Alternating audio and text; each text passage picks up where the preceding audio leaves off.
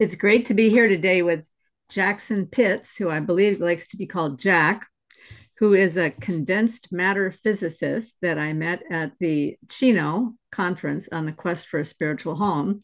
And I'm really looking forward to getting to know Jack better and also to talk about some condensed matter physics, since that's something I've never had an opportunity to talk about before. So, so, Jack, could you get us started and just introduce yourself a little bit, maybe just a little bit about your background and then what you're doing now? Sure. Um, well, I am, like you said, I'm uh, a condensed matter physicist, and um, there are lots of ways to describe that. One of the sort of less helpful ways of saying what that means is that it's um, the, the physics that goes on that is bigger than a molecule and smaller than a continent. It's uh, another way.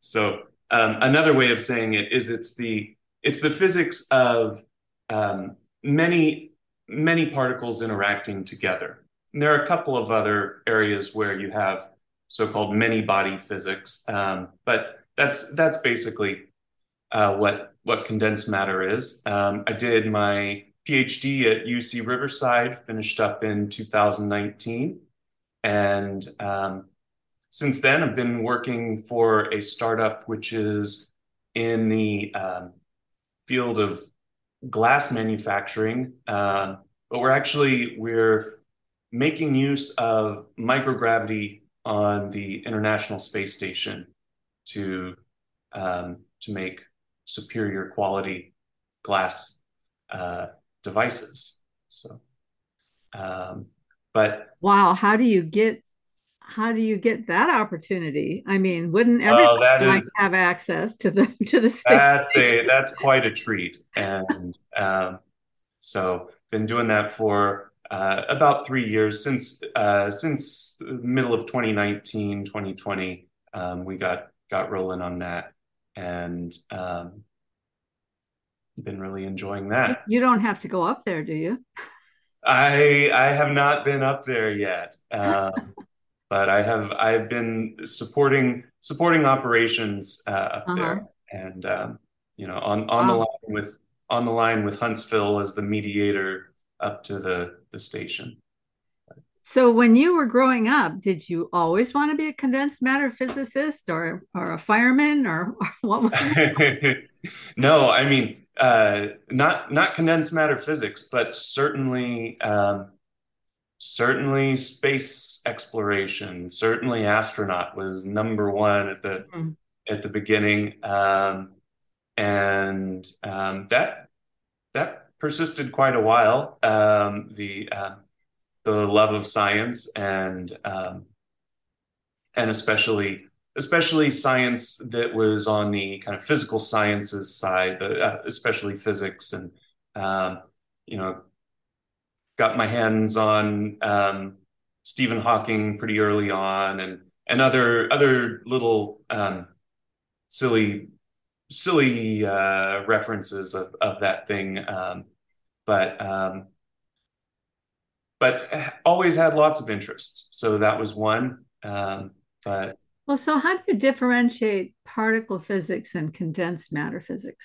Yes. Okay. So particle physics is where you want to break things apart into the smallest pieces that you can possibly find, see what is made, see what the world is made of, and determine what the governing interactions are for those elementary particles. And the elementary particles kind of get more and more elementary as the decades roll on. Mm-hmm. Hopefully, um, that's that's the goal.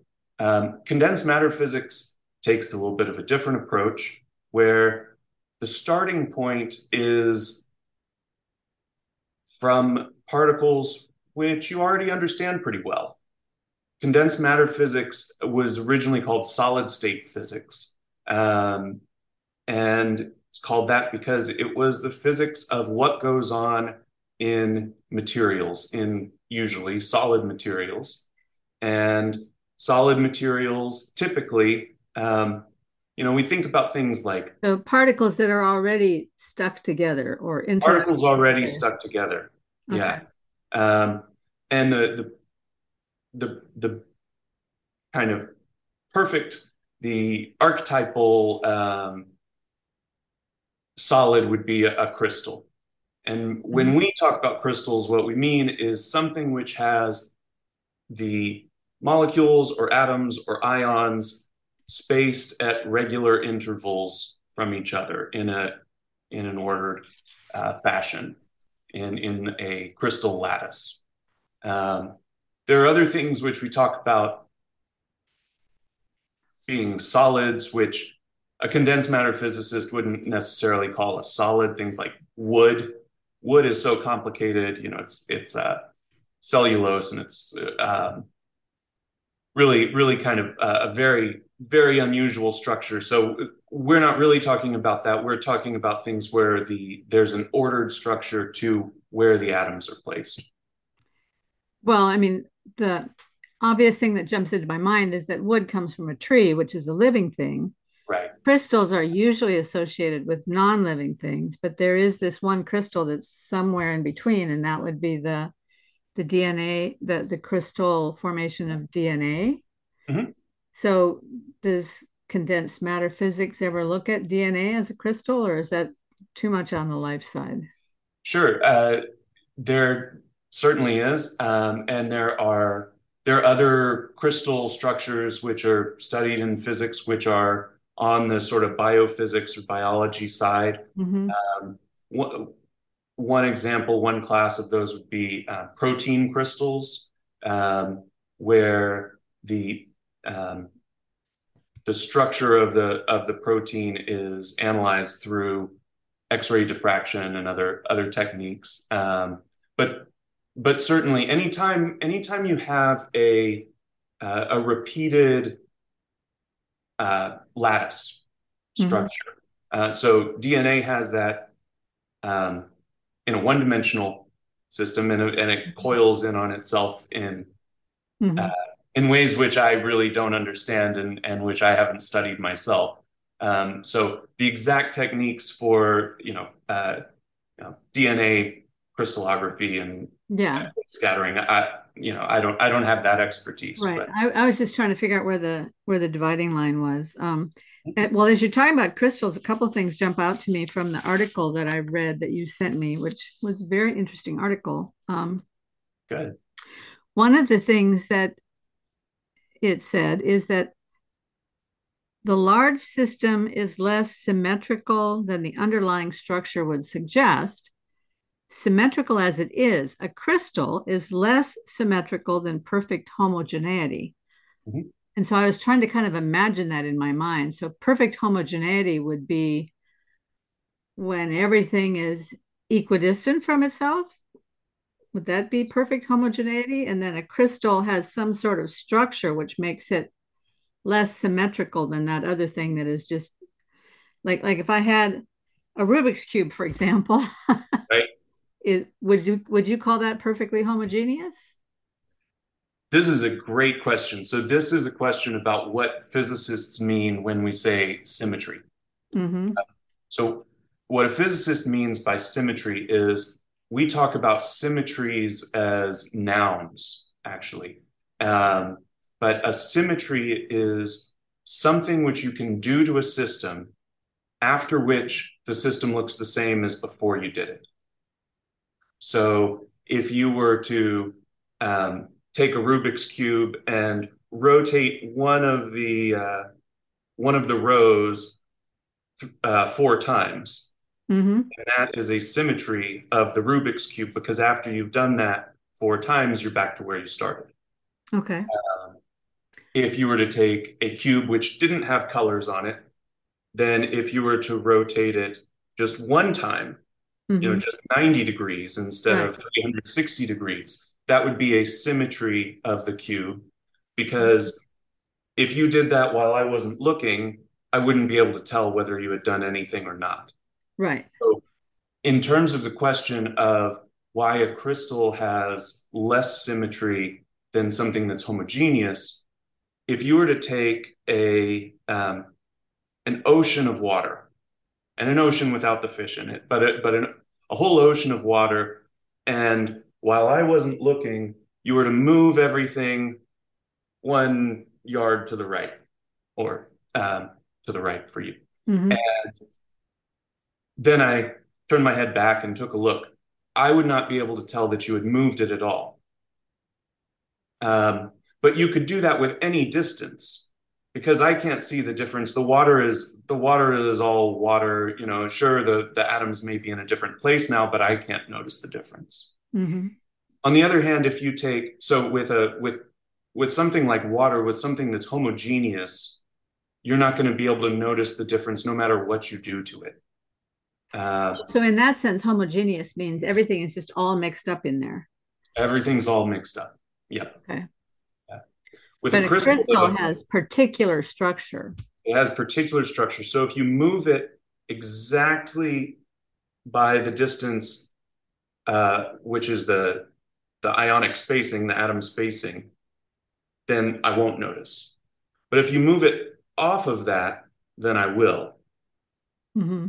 And if you rotate it by a certain angle, maybe I wouldn't notice it. If you think of a, a, a crystal which has, you know, some sort of a hexagonal symmetry, you know, you think about those, um, a crystal which grows in a geode or something, mm-hmm. where you can see that it has this um, this faceted um, structure. If you were to rotate it maybe by 120 degrees or maybe just by 60 degrees or something, I wouldn't notice. But if you rotate it by 45 degrees, if you rotate it by 10 degrees, then a different, then I wouldn't be, I wouldn't have that same facet facing me mm-hmm. right. as uh, was before. So, okay. So that, yeah, that helps a lot. Um, then the, the other thing it said was this asymmetry, um, the fact that well maybe that's too complicated this might because it's talking about the crystals and the dipole moment which is maybe we don't need to get into that. Um, another thing that came up was this idea that um, you were talking about things that are put together and things that aren't put together, right? I know people are always complaining about reductionistic science, but one of the quotes in that article is that synthesis is expected to be all but impossible. Analysis may be not only possible, but fruitful and so I thought about it, and that in terms of synthesis is the is the putting together of something. Analysis is like the taking apart of something. So for a physicist, I think, I mean, I've heard that when if you're talking about all those particles that are down at that elementary level, that it's hard to imagine how they get put together into structures that can move up the different scales. Mm-hmm but that there is great fruitfulness in analyzing them down to that particle level because then there's so much you can do with that scientifically to understand so many things in the world that allow us to have cell phones and space mm-hmm. space stations and all that kind of stuff right right so i thought that maybe that showed that there was a positive reason for reductive science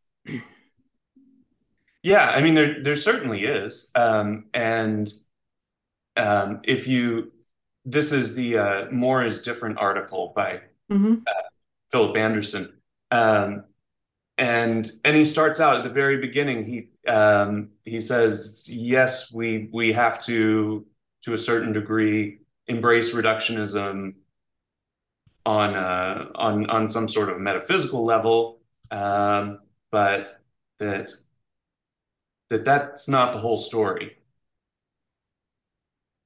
Got it there? Yeah. Yeah. So may still be a topic of controversy among philosophers, but among the great majority of active scientists, I think it is accepted without question. Um, and so certainly uh, there is there is a great reason to look at smaller and smaller scales and see what the world is made of at at smaller length scales or um, higher energy scales, which is the same thing, but I, I won't explain why. Um, but um,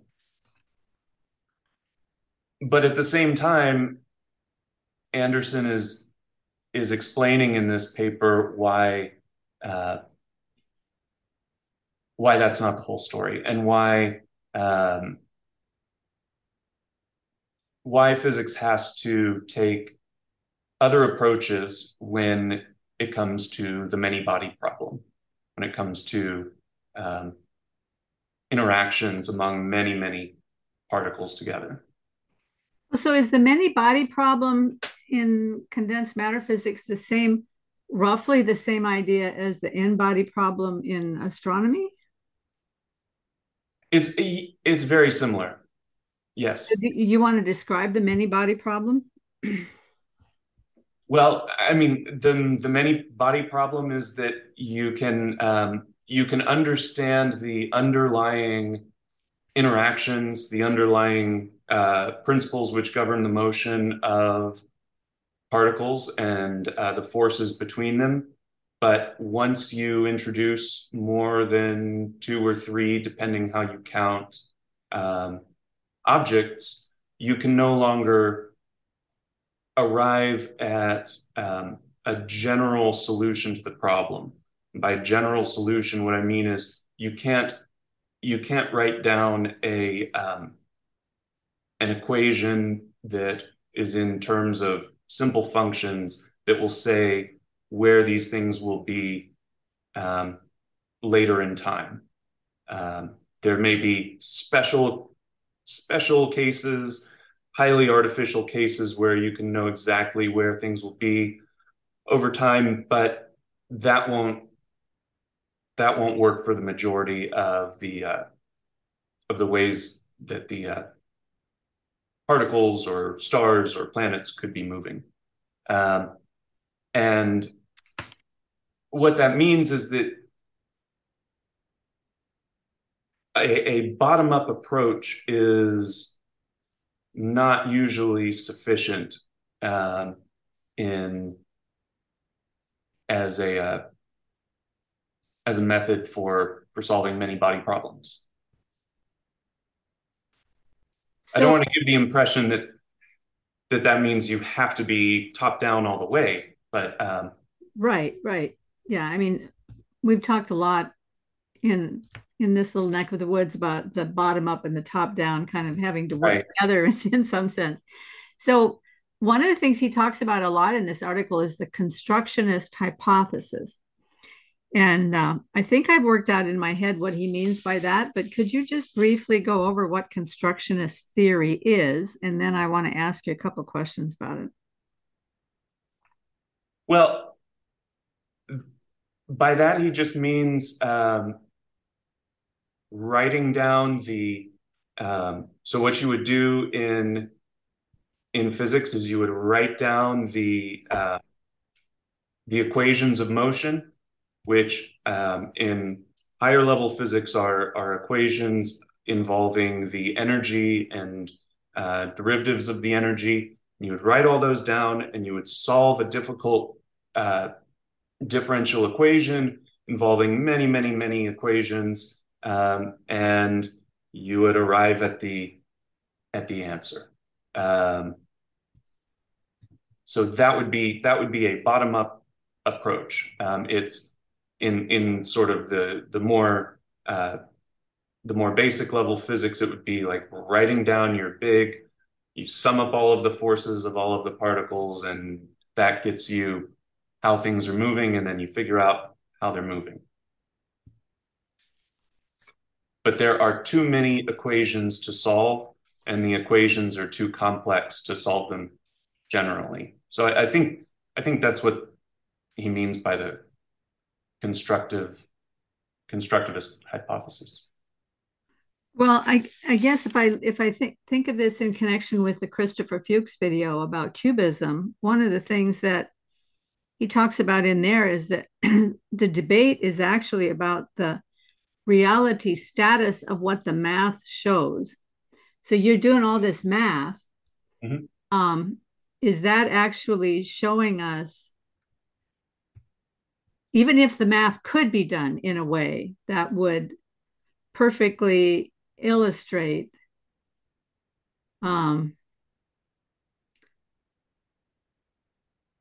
what all these bodies are doing in a given period of time or over a period of time, even if the math could be done that way. You have math. do you have reality? I mean, oh well. Um, so that's that's yeah, that's getting into the um, the the Fuchs video that I sent. Um, yeah. I don't know. Do you want to do you want to get into that now? Um, I think so. I guess. Well, okay. Let's let's back yeah. up, let's back up to the constructionist thing. One of the things that um, right. Anderson said was the ability to reduce everything to simple fundamental laws does not imply the ability to start from those laws and reconstruct the universe. Right. Exactly. Um, and and part of that is he brings up the twin difficulties of scale and complexity and that that's part of the reason that this is true yes so um, i've heard i've heard eric weinstein talk about it like this that um, if you're if you're studying chess then the particle physicists are trying to find out the rules of chess how each how each chessman is allowed to move, um, how a chessman is taken off the board, what constitutes winning. That's what the particles are, particle physicists are trying to figure out. The condensed matter physicists are trying to figure out strategies for playing chess. Um, and so the, the constructivist hypothesis that Anderson is talking about there is the idea that by learning uh, learning the rules of chess, that's going to easily teach you the strategies of chess. And that's just not really the case. You need to know the rules of chess in order to know the strategy. Mm-hmm. But you're not going to be able to it, there's there's no short path from knowing the rules to figuring out the uh, the winning strategies. And yeah, I mean, uh, that seems to be absolutely true in something like painting a picture, too. You can read all the books you want, you can even watch all the videos you want about painting, but you don't find out anything until you pick up a brush and start painting. And you're a painter, too, right? I am. Yeah. So you know what I mean. yeah. I'm I, I do, but I'm also I'm also curious about um, about your painting and uh, and your experience with with that. So, um, well, I mean, one of the one of the real anomalies with painting is that you never know what your materials are going to do until you're working with your materials. And mm-hmm. I mean, one of one of my naivetes when I first started out, I started with watercolor, and watercolor is wonderful because just on its own, it will make all these wonderful mistakes that turn into happy accidents that you can actually use because the the uh, the chaos that shows up can have patterns in it and it can become quite useful. And i got very used to working that way. And then when i but at one point i thought well you know surely acrylic would give me more flexibility more opportunities. So i i thought i'm going to switch over to acrylic but then acrylic has its own problems because acrylic does not give you any happy accidents. If you want happy uh, accidents, you have to produce your own happy accidents. Right. Every mark has to be intentional. You can't just fail your way into something with acrylic.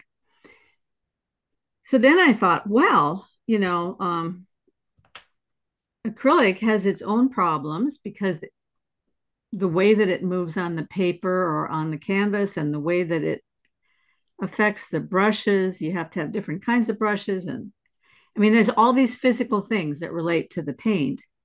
So I thought, well, surely oil would be easier because it takes longer to dry. You have more time to work with it. Then you start working with oil, and it has its whole set of problems. Oh, yeah, yeah. you keep thinking that you can find something, there's some magic in the material, but the magic isn't in the material. And I don't even think the magic is in the painter. the magic is somewhere else. What's your opinion about that?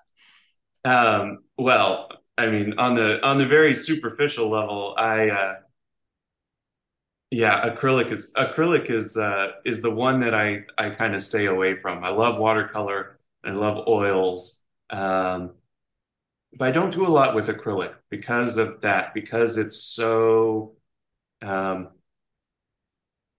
I mean, what you put down is there. Um, I like I like having things mix around. I like the uh, um, reticulation of the little uh, of the pigments, the separation of the pigments, and uh, granulation, mm-hmm. Uh, which I think you can get. You can certainly get it in in both watercolor and oils. So those are those are the ones that I mostly stick to. Um, but um, yeah, I I I don't know I don't know where it is when it comes to painting. Um, I and I'm I I think a lot about the the question of how uh, how much control to try to exercise over the over the paint. Mm-hmm. uh, and what that does to the experience of painting um, so um, sometimes i think i'm a little bit i try to be a little bit more controlled than i should. Other times i just get totally exhausted with the uh, with the attempt to be uh, to be a little bit freer um, I used to do more more abstracts, and it got it got very tiring for me to kind of just like do the sort of data, toss something in, and and. Mm-hmm. Uh, but I don't know. I, I, think I heard you you talk a little bit recently about um, about the task of working with those happy accidents or working with the uh, with what is given by uh, by the painting in the early stages? Well, because I uh, I have I've over the over the years I've developed two ways of approaching a painting, regardless of what medium I'm working in. One of the ways is to create a bunch of chaos mm-hmm. in one way or another, maybe layers and layers of paint. Um, sometimes I put texture on the canvas, and then when I wa- when I float the paint over the texture, it'll flow different ways because the texture is on the canvas. Mm-hmm. Or when I'm layering one color over another, the texture accepts the color in a different way where the texture is high or low. And so that by itself will create some anomalies on the canvas. That's one way I do it. Another way I do it is I go in and I take an old painting that was a failure and I turn it upside down and I paint over the top of it. Um, typically if i want to do something representational like a figure or a, a, village scene or something like that i'll take an old failed painting of something else turn it upside down superimpose my drawing on top of that and then i'll start painting. And because that thing is already there i have to fight against it. Mm-hmm. so i don't have white that i'm working i'm, I'm working against this mass of colors that yeah yeah. And it, so it changes the way I see things. But in the mm-hmm. other kind, where I create this canvas, this uh, chaos on the canvas, um, when I start working, then afterwards, over the years, I've internalized this set of elements and principles of design. So I'm not just throwing paint on the canvas. I have uh, already an idea in mind about proportion and balance and um, color temperature and color intensity and how size should work and and to what extent I want to use line or texture in a painting and so I have this whole thing that I've I've done mm-hmm. so much with this that it's completely internalized in me. I don't think about it except if I'm having a problem finding my way through a painting, I'll stop and I'll then I can analyze it a little bit and say, huh, maybe I'm too half half with the color temperature, or maybe I don't have uh, appropriate, um, maybe I have too many elements in this painting and I need to scale back and have fewer elements, or those kinds of questions I'll ask myself as I'm working. But that enabled me to I, I, like to do figurative work but i don't like fussy perfect representational figurative work. I like to look at it. I just don't like to paint it. yeah, yeah. So um, it enabled me to do non-objective work and still feel like I was a part of the painting. It wasn't just a. I understand exactly what you're saying. When you try to do something that's just totally expressionistic, it can get very tiring after a while. It's just like well, yeah, supposedly that's expressing something about me, but what's it expressing if I'm just throwing paint at the at the page, you know? Where if, if it's if I've internalized some set of rules, let's say, like the like the physical rules that hold the particles together, if I've internalized that, then as I'm working, it's a natural part of my work, even though I'm not consciously thinking about it. Mm-hmm. Does that make sense? It does.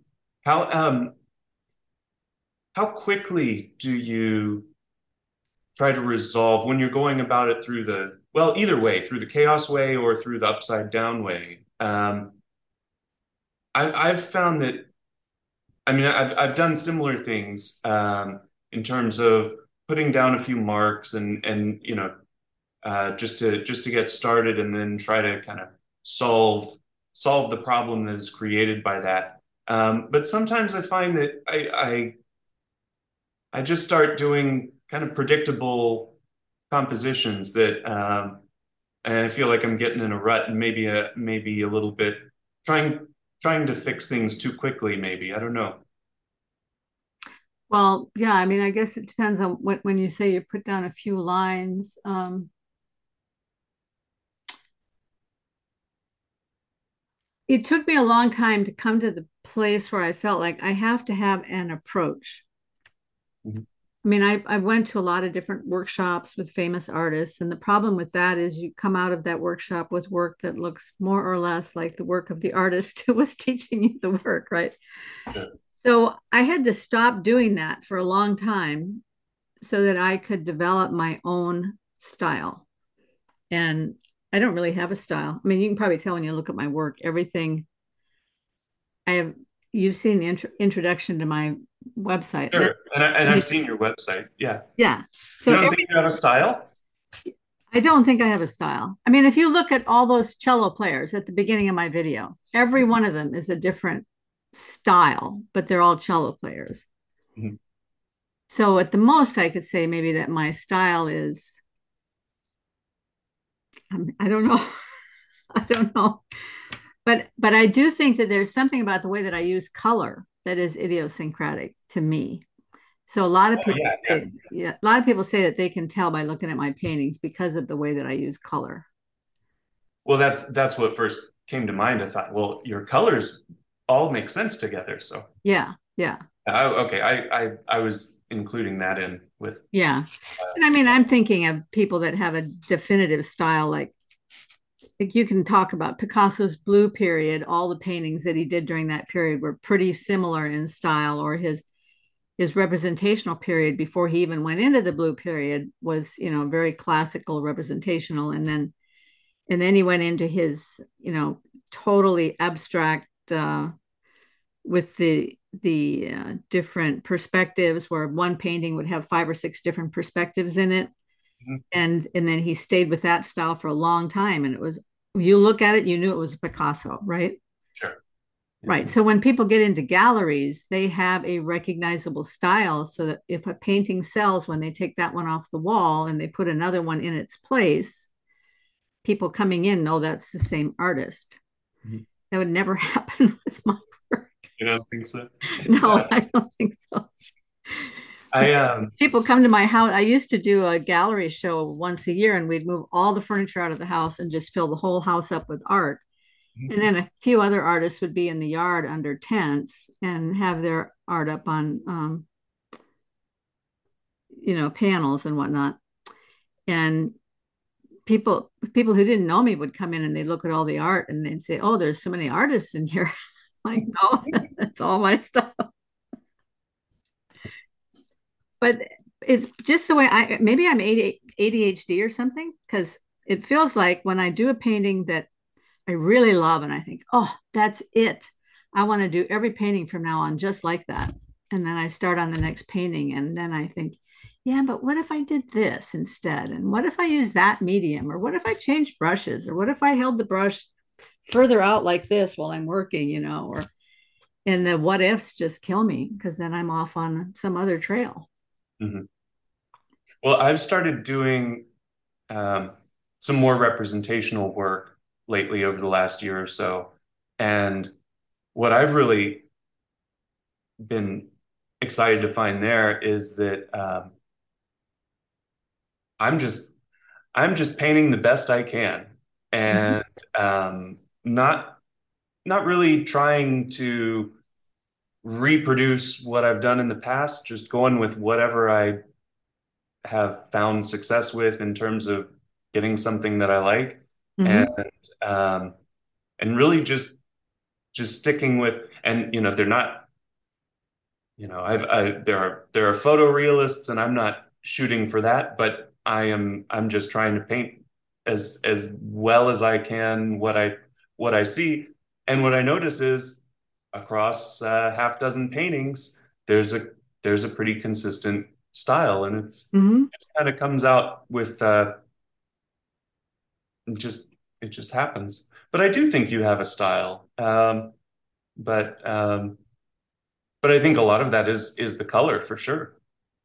Yeah. Well probably when i do figurative work and the and the uh, there's more drawing in it you can see my drawing style because mm-hmm. mm-hmm. i'm definitely not um definitely not photorealist and i never learned anatomy so my my figurative drawings are are naive at best maybe but but i'm much more interested in the relationship between the figure or the form and the background. Mm-hmm. I want them to interrelate with each other and push and pull so that in some of my work, my goal was I would like to be able to put my hand over the face of this person and have a person think that this entire painting was just an abstract painting. But mm-hmm. when I take my hand away from the face, you'd immediately see, oh, that's where the figure is so that a person coming to look at it would have to adjust their vision just a little bit in order to see what I wanted them to see. Mm-hmm. And I worked very hard at that for quite a long time. I guess I could show an example of one of those because it was a lot of fun to do those. Um, and uh, let me bring up my website for that.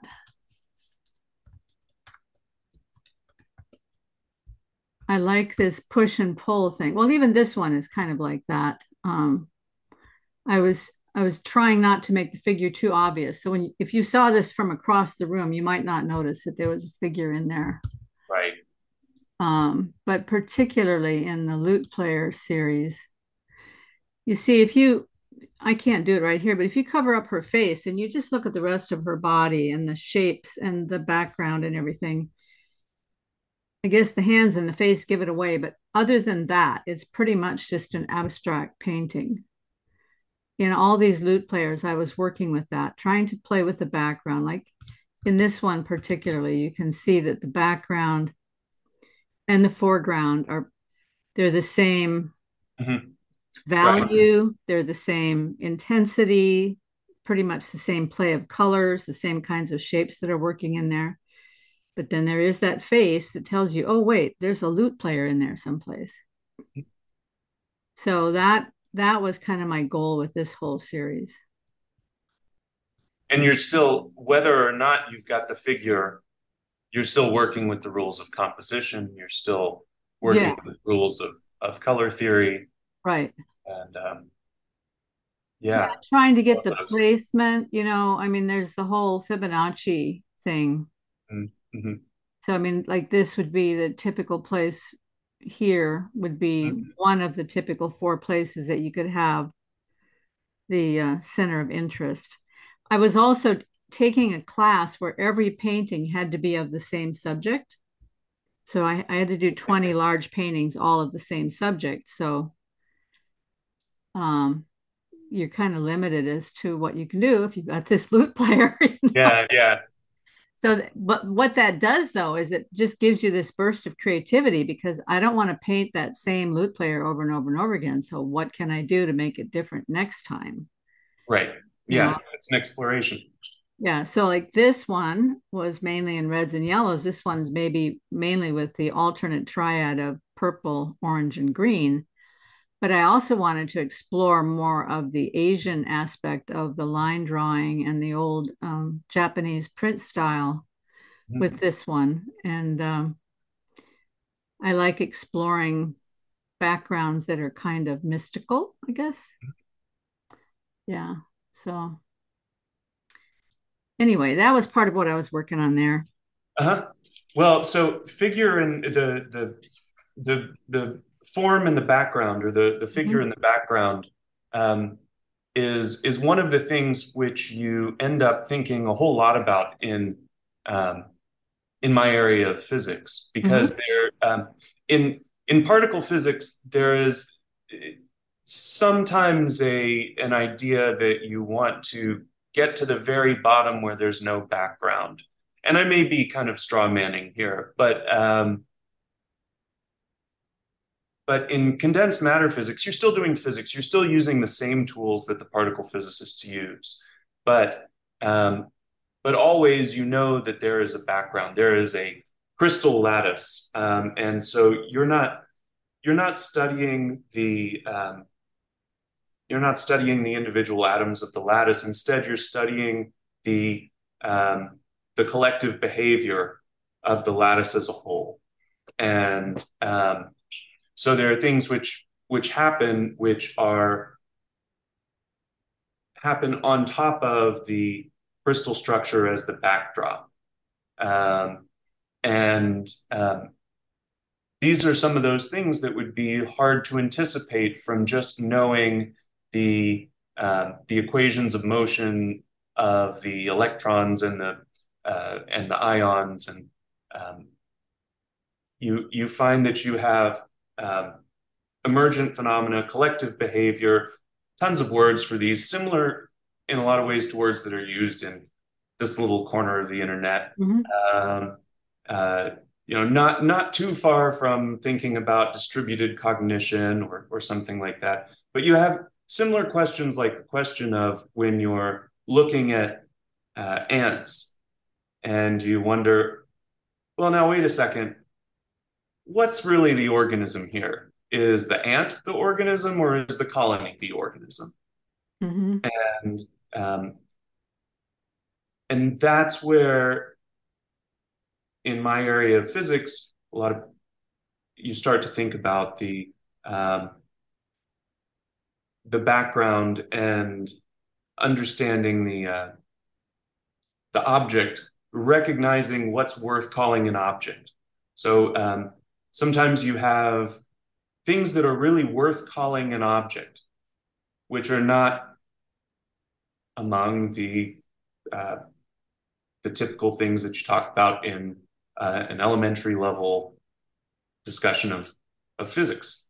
So you might have um, you know, and you've got the nuclei of the atoms, which for a condensed matter physicist, you just kind of leave alone. You just call it the nucleus. You don't look at what's inside of it, but you've got the nucleus, you've got the electrons, um, and um, and that's what you have. But um, but when you have lots of those together and they're all interacting, you might have other things. So you would have what's called quasi particles, um, and that that just refers to um, collective behavior which exists in its own right but is not is not made up of the or is not just one of those kind of elementary particles um, so you can have you can have little bits of usually this is like a wave um, that is form. They're oh, they're I'm sort sorry. of like. Clo- I didn't mean to do that. I didn't no, mean to. Okay. Keep going. So you have sure. This, so so you have this whole like uh, this whole uh, zoology or uh, um, taxonomy of of these quasi particles, which um, which show up um, and Oh, this is. I'm sorry. I'm just looking at the at the video. Yeah, I'll ex- I'll explain this in a second. Sure, sure. Yeah, yeah. And this is this is not this is not something that's particularly exotic necessarily for for a condensed matter physicist and and for other physicists they'll know what what this is, but something that exists long enough for it to interact with other things, and that's kind of the key is that you can have things that kind of show up and disappear, but if they show up and they survive long enough to actually interact with um, other things, then then they're worth worth talking about. Well, so when you're talking about the crystal lattice structure and um, and then you were talking about quasi particles, I just thought about this video. I'm, I'm not going to play it now because I can't remember exactly where the clip is, and it's a long video. It would take us a long time to find it, but I wanted to make you aware of it. Have you heard of Sharon Glotzer?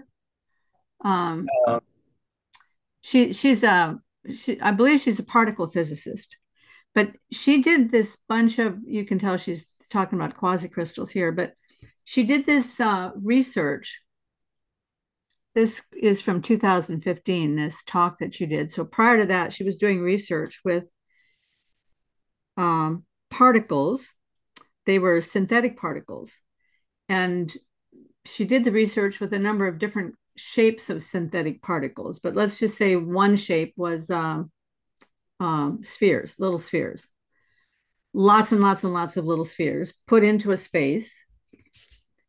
They're synthetic particles, so there's no life in them or anything like that. They, they don't even have they don't even have nucleus. I mean, they probably do have they have atoms in them i suppose but the synthetic particle itself isn't like it's got electrons going around the outside of it there might be a lot of atoms inside sure, the synthetic particle okay so what they did was they put them inside a space and then little by little they removed space.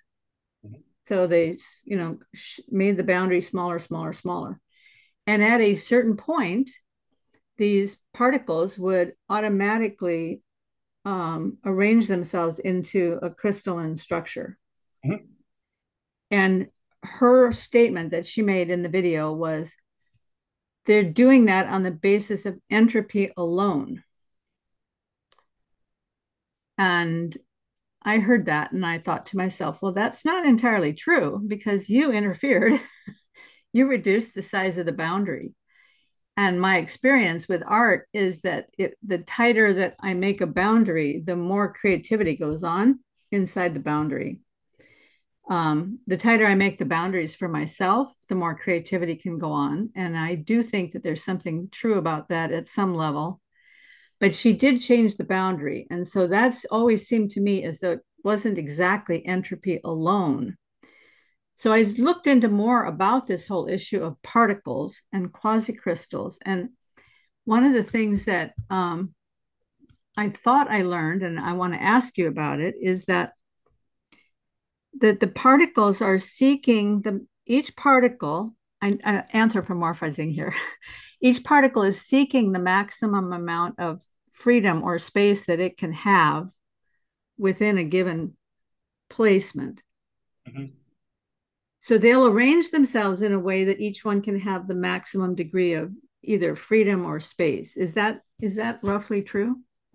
Yeah, um, that is, and I think that that is probably a, a good image to use uh, when thinking about entropic selection of of uh, of patterns of states of, of phases of matter. Um, yeah, I think entropy gets a bad rap in the in the popular culture because the first the first form of entropy that we encountered um, in in physics was thermodynamic entropy, and it starts to become associated with disorder, and um, and then then you start talking about the heat death of the universe, and oh my, this is so bleak. Um, but it, but I I don't think there's really a, a, need for for entropy to be quite so vilified. And entropy is entropy is a measure of uh, of how many different um, configurations on the small scale mm-hmm. correspond to a particular way that we can observe things at the large scale. Um, and when you have something that would be a um, a very low entropy system would be one which if you make any changes at all is going to start to look different a high entropy system is one where if you change something a little bit everything's more or less the same. Um, did i say that correctly? Yeah i think so. Um, and so when um, well so basically what she was saying then is that by re- by reducing the space when they formed into a crystalline structure was that a reduction in entropy no likely it was an an increase of entropy and um, so there is this is actually what well i don't i don't want to say that necessarily but i'm i'm thinking of the research which i did for my doctorate which mm-hmm. was um, which was entropic selection of a particular um, class of ground states we found we found a or uh, a phase of a phase of matter associated with um, which was arrived at due to its um, increased entropy, even though it was an ordered state. So there there are some unusual circumstances in which entropy can actually drive you into or drive a system into an ordered state, um, which you know kind of goes against what the sort of popular idea of what entropy is. Yeah, for sure. Yeah, that's really interesting. And, and did you come to a conclusion with your doctorate? Mm-hmm. Yep. Um, so it's it, it's a highly uh, it's a it's a funny funny system and and and hard to explain, but in in a way, it's like if you were to if you were to just let people choose you know just just randomly oh we're not going to assign seats on this airplane. We, we won't assign seats. You know so let's just you know airplane's going to be two-thirds filled and people can just sit wherever. And you might think oh well if you just people can sit wherever you're just going to get some kind of a random distribution of people sitting on the airplane. But no you're going to get people so that all of the all of the windows and aisles are taken but all of the middle seats are not right? Two thirds you know what's what's going to happen. So there there are certain certain cases where you can open it up to randomness and um, people want a little bit of elbow room and because of that even though you know the the space inside each seat is still exactly the same no matter which one you have people want the elbow room and that elbow room um, can kind of give you uh, give you an ordering. Um, you might say, well, so if it's if it's something that is not, if she's saying that it's it's entirely selected by entropy, what she's contrasting that with is that none of these states are going to be energetically favored over others. Um, so none of them are technically at lower energies. So none of the seats on the airplane actually have more space. But you know, if you hit some turbulence, then you get jostled out of your seat just a little bit, and you've got that elbow room beside you. Um, so, so this is what's so interesting though about scaling, right? Because you're using an example from human beings with agency and cognition and consciousness on an airplane, and you're using that to describe particles in a small space. Mm-hmm.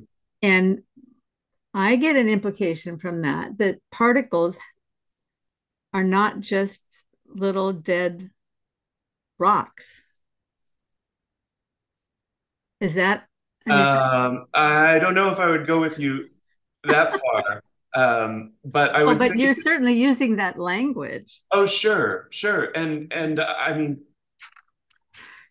one of you know one of my favorite aspects of studying physics. One of the reasons that I went into physics was because there, it is it's so ripe with uh,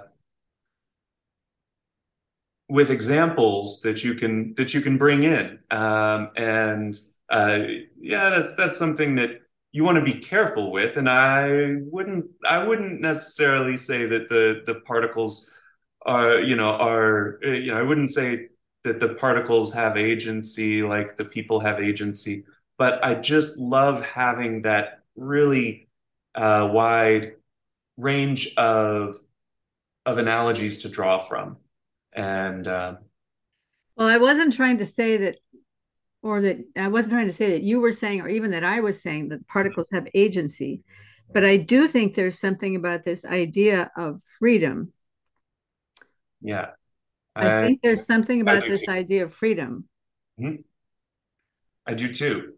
Um, yeah well do you want to talk a little bit about that about QBism Yes, so I was going to bring up okay. that video, and sure. uh, and I have a couple of clips from it that I wanted to. Um...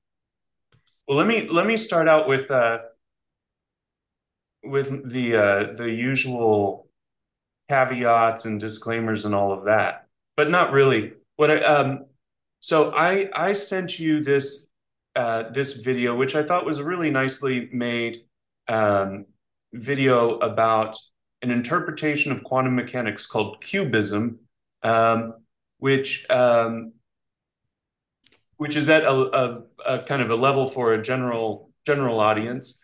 And I like QBism because it's not deterministic. Um, a, a, a lot of the some of the well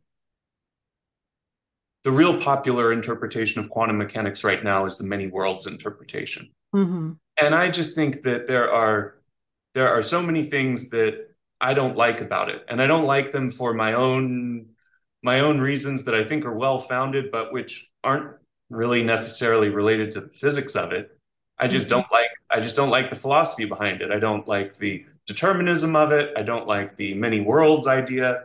Um, and uh, but I do like I do like the ideas behind QBism and that's not to say that it's right. And there are some reasons why some other interpretations may be uh, really worth considering. But um, but I just found this so so refreshing, and so that's that's what I want. So, so QBism is basic, uh, from what I got from this video, is quantum Bayesianism.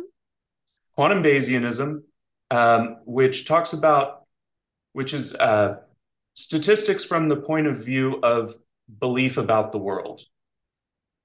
Um, as, as contrasted with frequ- frequentism, which is um, the sort of classical idea of statistics, but that's really not getting into um, that's really not at play here as much, except belief about the world. Um, mm-hmm. And so QBism says that quantum mechanics tells you your best um, your best path forward in betting or uh, betting on what's going to happen.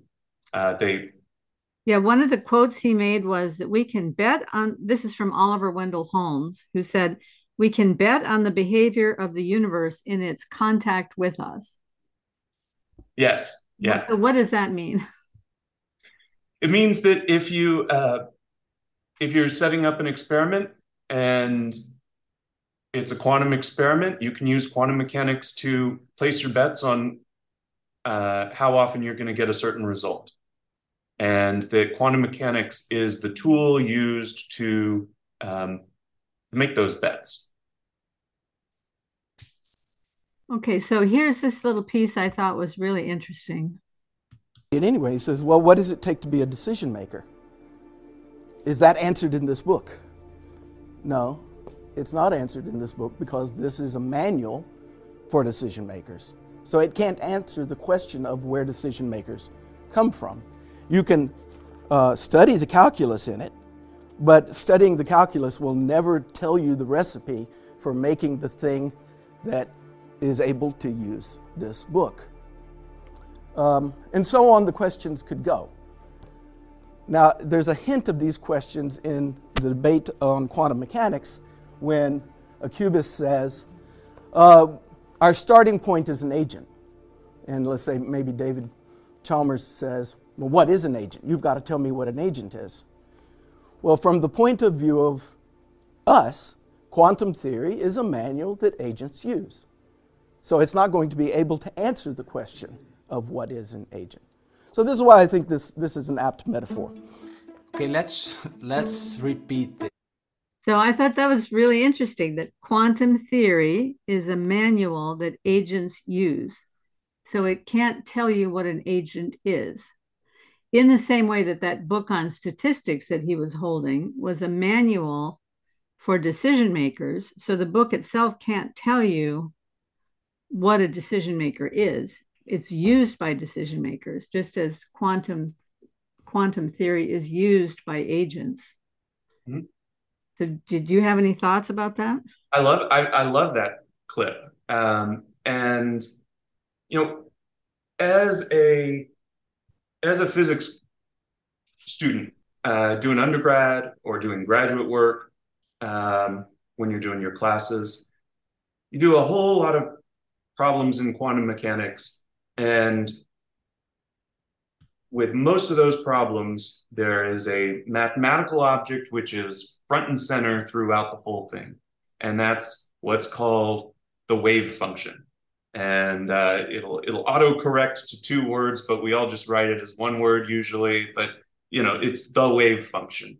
And um, and it's this mathematical object. It goes into the Schrodinger equation and um, is used when you're trying to calculate expectation values for energy or momentum or, or any of that. Um, and you use it so much on every single homework problem. And um, and I think this gives us the idea, well, you know, eventually I, I kind of remember, not exactly the time, but I remember around the time where I started thinking, you know what? I think I think the wave function is what's real. I think that's what's real. And our experiences come out of that. Uh, and that's one that's one step. And the next step is to realize, wait a second, the wave function isn't just in this little portion of space, but it, you know, the the, the tails on the, the the asymptotes go out really far they might go out so far that they actually kind of cross off with some asymptote of a of a wave function from a particle over here. And so really, not only is the wave function what's really real, but the wave function is universal. The way, there's only one wave function in the whole universe. And then you you learn about more complicated things and you learn about more complicated fields and you know so the wave function you know maybe you got to go up to other levels but but that same thought sticks with you and you think, yeah, that's what's real and it's universal. And those are the two ingredients that you need in order to arrive at the many worlds interpretation, the Everettian interpretation, um, which says that every possible outcome from a quantum experiment happens and we just don't really have direct experiential access with all of those and and it's very exciting and then you realize well it's it's entirely deterministic it's it's static and um, and it doesn't tell good stories. Um, it's got weird moral implications like every time i every time i don't do something awful i think gosh somewhere else i did something awful. Um, and uh, that would be that would be exhausting Oh yeah, it's totally exhausting, but I think it's what comes about from doing tons and tons of quantum mechanics problems. You start to think, oh well, I've done a lot of homework in quantum mechanics. You know what?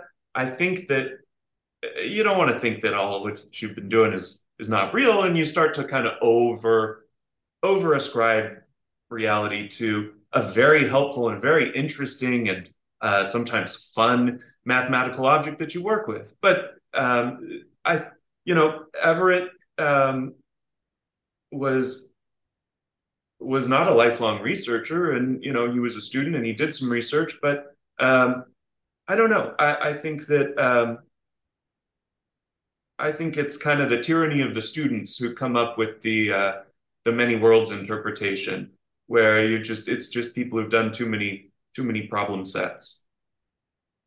Well, he talks about this a little bit here. Um, let's take a look at this. Go over here to 30, 58, I think.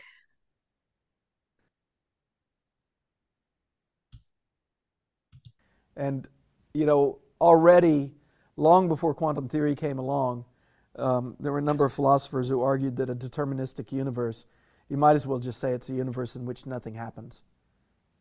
Because everything now determines everything that's going to come later. So why even go through the motions of moving from now to later? They contain exactly the same thing. The present completely determines the future. Why bother going to the future? Just, just live in the present. Within the last month, two different philosophers have thought that QBism didn't have a stance on determinism. And I've written to them um, pointing out. Oh, one of them was a PhD thesis uh, from the University of Sydney. And I can't remember who the other one was. But I pointed out that in the very paper of mine that they cite, I have this statement and this statement and this statement. This is the total nightmare for any PhD uh, QBism strongly embraces you, the idea. You do not want to write your dissertation and then have someone you cite come in. That sorry to interrupt, but you don't, want to, you don't want to write your dissertation and then get an email from someone who you've cited heavily and say, "Hell, wait, wait a second, this is this is not not what I said at all." okay. Yeah, yeah, it's really bad. Um, just just the very end of what he wanted. To say. Yes, I'm sorry. This is That's this okay. phrase again. Genuine novelty comes into the world. Genuine novelty is constantly seeping into the world. That- yeah. So anyway, the reason I wanted to play this clip is that it had never occurred to me. I've heard people talking about determinism, and I I don't agree with it.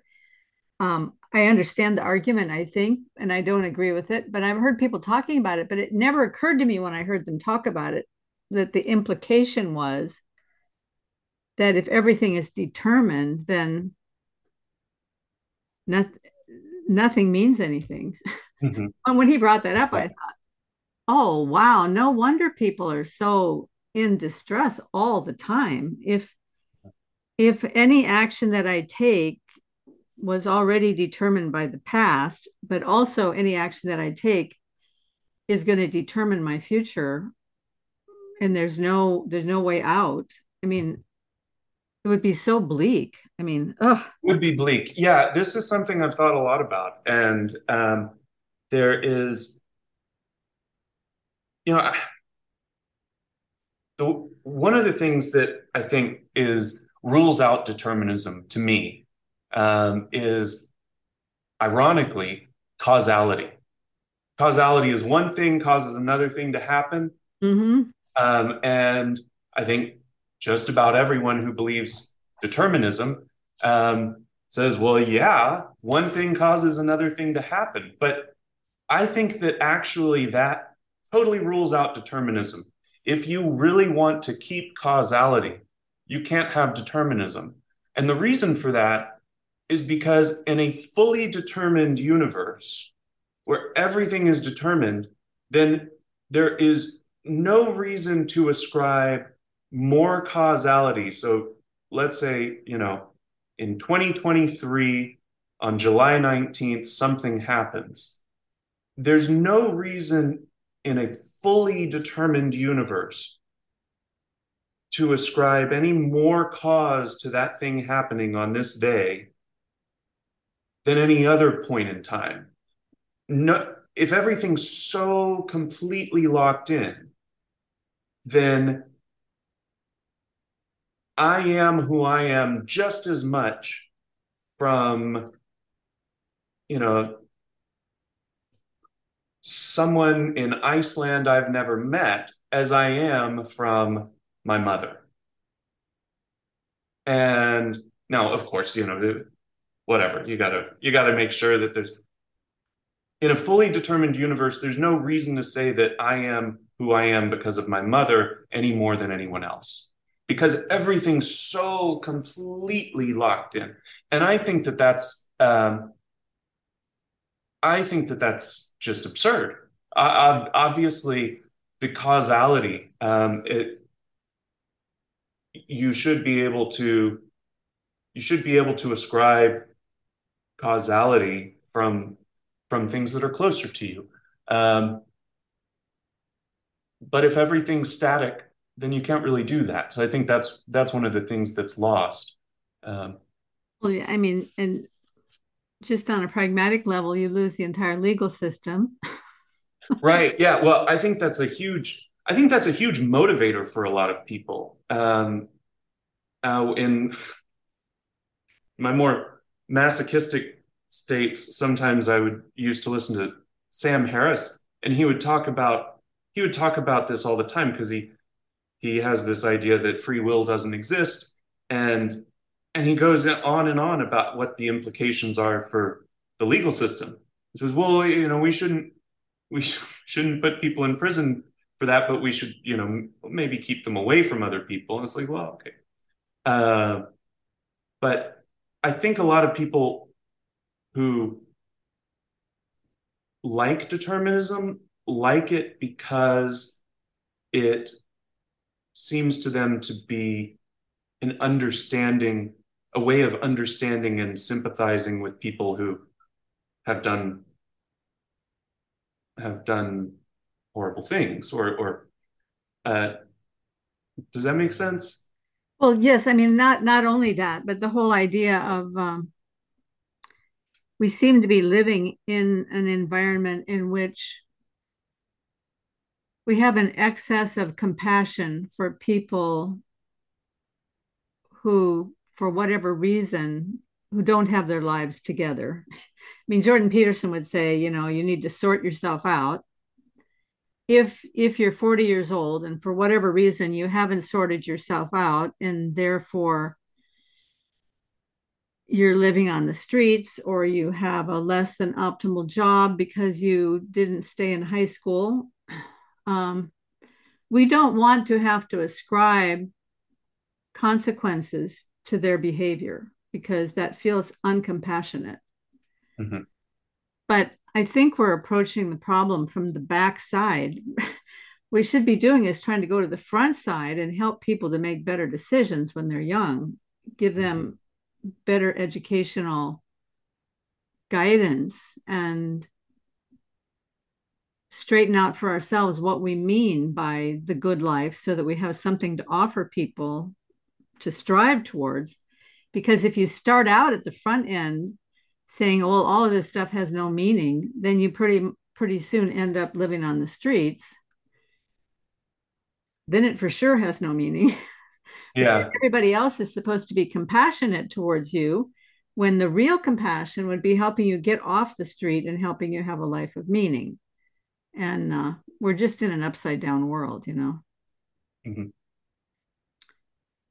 um, for people like for people like you and me who are artists it always seemed and i don't want to put this on you but as an artist as someone who values creativity I never understood why people at all found determinism to be um, comforting um, because from from this side of things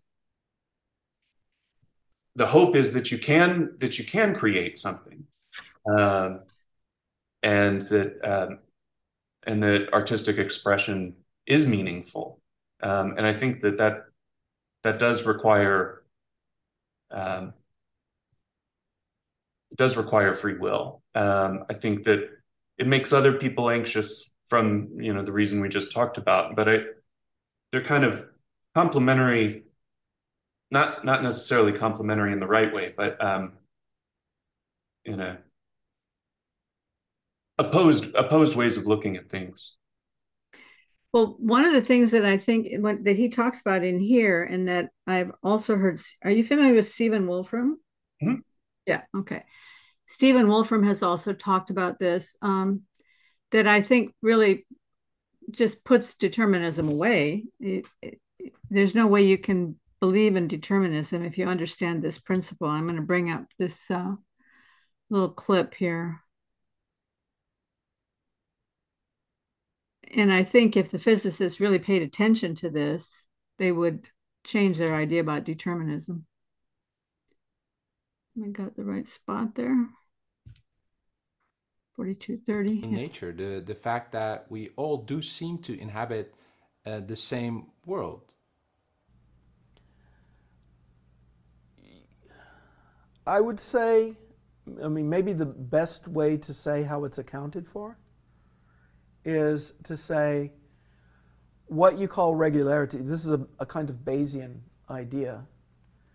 Um, things are similar to the extent that you ignore the distinctions. Um, so, how do you account for irregularities? You sort of squint your eyes and don't don't look clearly at things. You forget the details, or you say that the details are unimportant.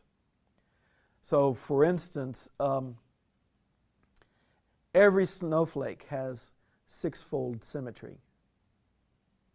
So, if you look at where the crystals are and you go around, you'll see that they point in six, six directions. But you know the old adage that every snowflake is different. So, oh, what's the regularity? Well, I'm going to ignore all of the differences in the snowflake. They're there, but I'm going to ignore all of those little, little unimportant things and focus on the big thing that makes them all the same. So, I think ultimately all of the regular, what we call regularities in the universe are of this variety.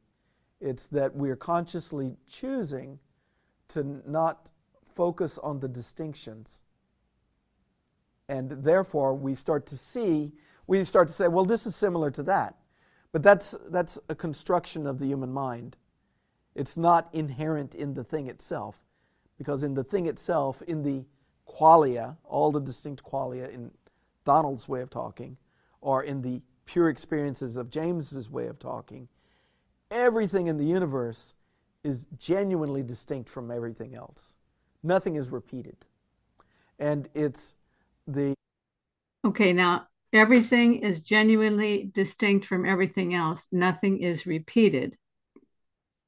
If he's correct, then the quantum physicists who are working on the standard model and insisting that there are only so many different kinds of particles and every charm quark is identical to every other charm quark, and every up quark is identical to every other up quark, is running head headlong into this thing that he just brought up.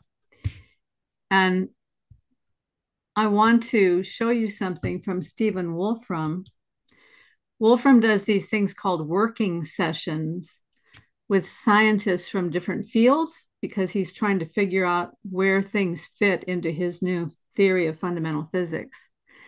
And he did this working session last year in molecular computing.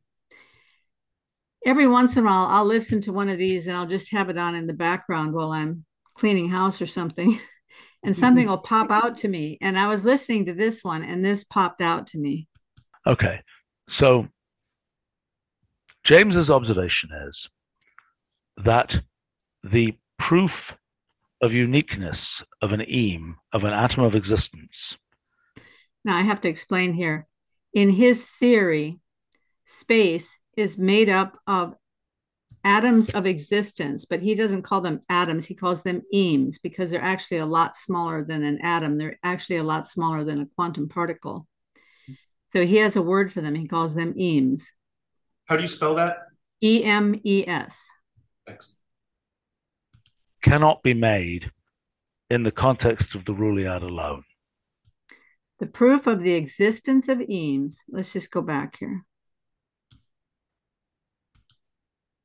James's observation is that the proof of uniqueness of an eme, of an atom of existence, cannot be made in the context of the Ruliad alone, but requires regression to the hyperruliad. Uh, okay, so the, the, the just, just the ruliad is roughly speaking the universe in Wolfram's theory, and the hyperruliad is that which is outside the ruliad, because the ruliad is based on rules. Those rules got to come from somewhere. So they're coming from outside in the hyperruliad. So he's mm-hmm. saying the proof of the uniqueness of Emes, because James has said every Eme is unique. And they're going to go on with this discussion. For some context, right? So Emes, Emes have to, uh, they, they possess two properties. So the first is that they exist, which is important. And the second is that they have UUIDs. Okay, the, they have to exist because if Emes don't exist, I mean, they're the primordial building blocks of the Ruliad. So the Emes don't exist, and the Ruliad doesn't exist. But they also have to be unique because if they're not unique, you can't distinguish between them. And I would say if you can't distinguish between the Emes, then there's no reason to say that there are multiple Emes, and then you basically have a big crunch in the Ruliad, and the whole thing will collapse. So you have to have both of them. You know, uh, I, I, yeah, yeah, go ahead. That, okay, so first point about the Ruliad is the you know one of the key issues is um, you know, the Ruliad in its kind of in its rawest state uh, trees out everything. Okay, but but there are equivalences which make the Ruliad non-trivial. Okay, but those equivalences we have said are, but that though those equivalences are being made by observers. I mean, most of the equivalencing is. And what I take him to mean here is that he's talking in the same way that Christopher Fuchs was talking about the this, the way we see snowflakes or the way we see things in the universe, where we kind of ignore the differences and we see the similarities. um, yeah, yeah.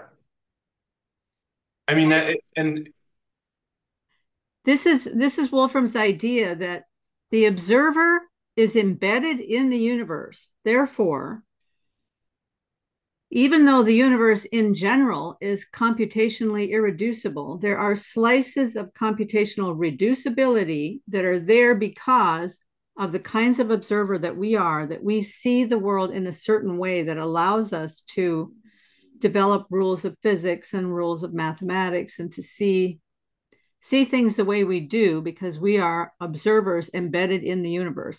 In other words, we don't have an outside view. We can't look at the whole universe and say, oh, it's this way or that way because we are also part of the universe. Right. And this is, I mean, this is in this is in all all sorts of discussions that we're having in in the corner, right? Mm-hmm. Um, and I mean, it's know, if you step back from it for a second, it seems well, this is this is kind of a trivial statement that things are similar to the degree that they're similar and they're different to the degree that they're and they're but they're ultimately different, and we kind of use our judgment to determine what what is uh, what's worth being called similar. But um, but it, I don't think it's trivial. I think it's I think it's true, but I, I do think it's it's deep and um, yeah, I just like I like finding. Uh, finding people who are talking about that again it is it's basic but um, yeah i'd like to i'd like to read more into uh, wolfram's uh, wolfram's description because i haven't i haven't taken the time to do that yet. You can get a pretty rough and ready idea of it just from his uh, I, i'll put a link to his page. He's done really wonderful work of um, documenting everything that he's done. But I've also probably got half a dozen videos on my channel talking about it and okay. um, taking different aspects of the theory and looking at it from a lot of different angles. But to me, this thing about about the Emes having unique user IDs. I mean, he said the Emes have UUIDs. Basically, what he's saying is that every Eme in the universe is unique that's a huge statement to just kind of toss off in a working session, right?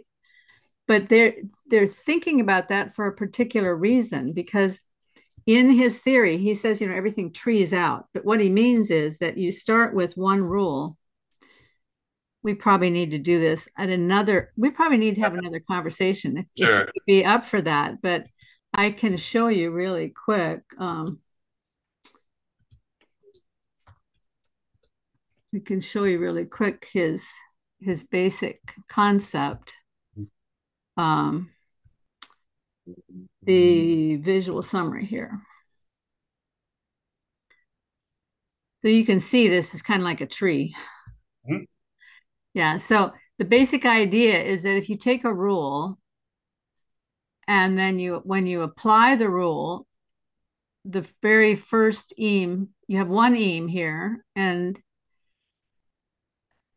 then it has two options you apply the rule and now you have this and if you keep applying that rule over and over again you start getting something that looks like these things Mhm. and if you apply it multiple times you start getting something that looks like this Mhm.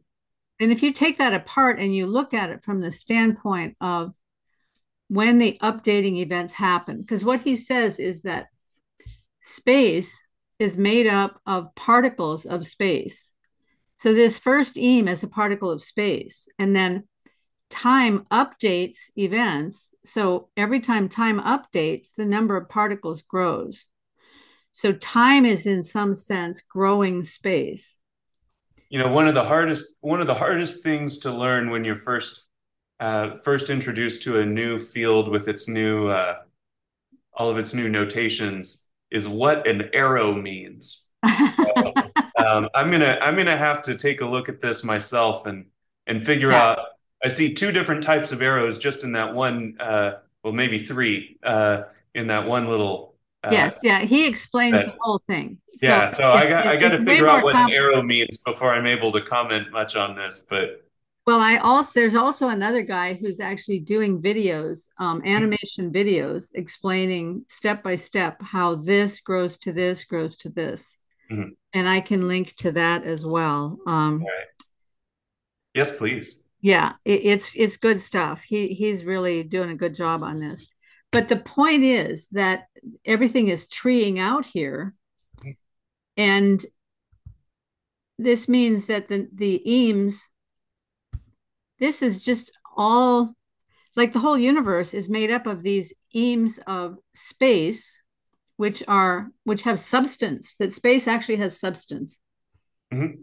and that that substance is ordered by the events of time because each time time updates these events then space grows Well, you know what, Lewis, you know, Lewis hated it when people called the trilogy the space trilogy. Do you know why? no uh-uh Because because he said that makes it sound so empty. It's full, it's full. Yes, yes, it's full, it's full. And I mean, this is one of the things I like about Wolfram's theory is that it may or may not be true, but the implications that are coming out of it are just very, very mm-hmm. rich. I've certainly learned a lot from Yeah. it. And you've given me already an hour and a half, more than an hour and a half of your time. So um, maybe we can do this again sometime. It's been Well, that would be great. picking your brain. Thank you so much, Karen, and uh, hope to talk to you more about art and uh, painting and physics and uh, and emes and all of that. So, yeah, sounds really great. Okay, have a great day. right. Bye you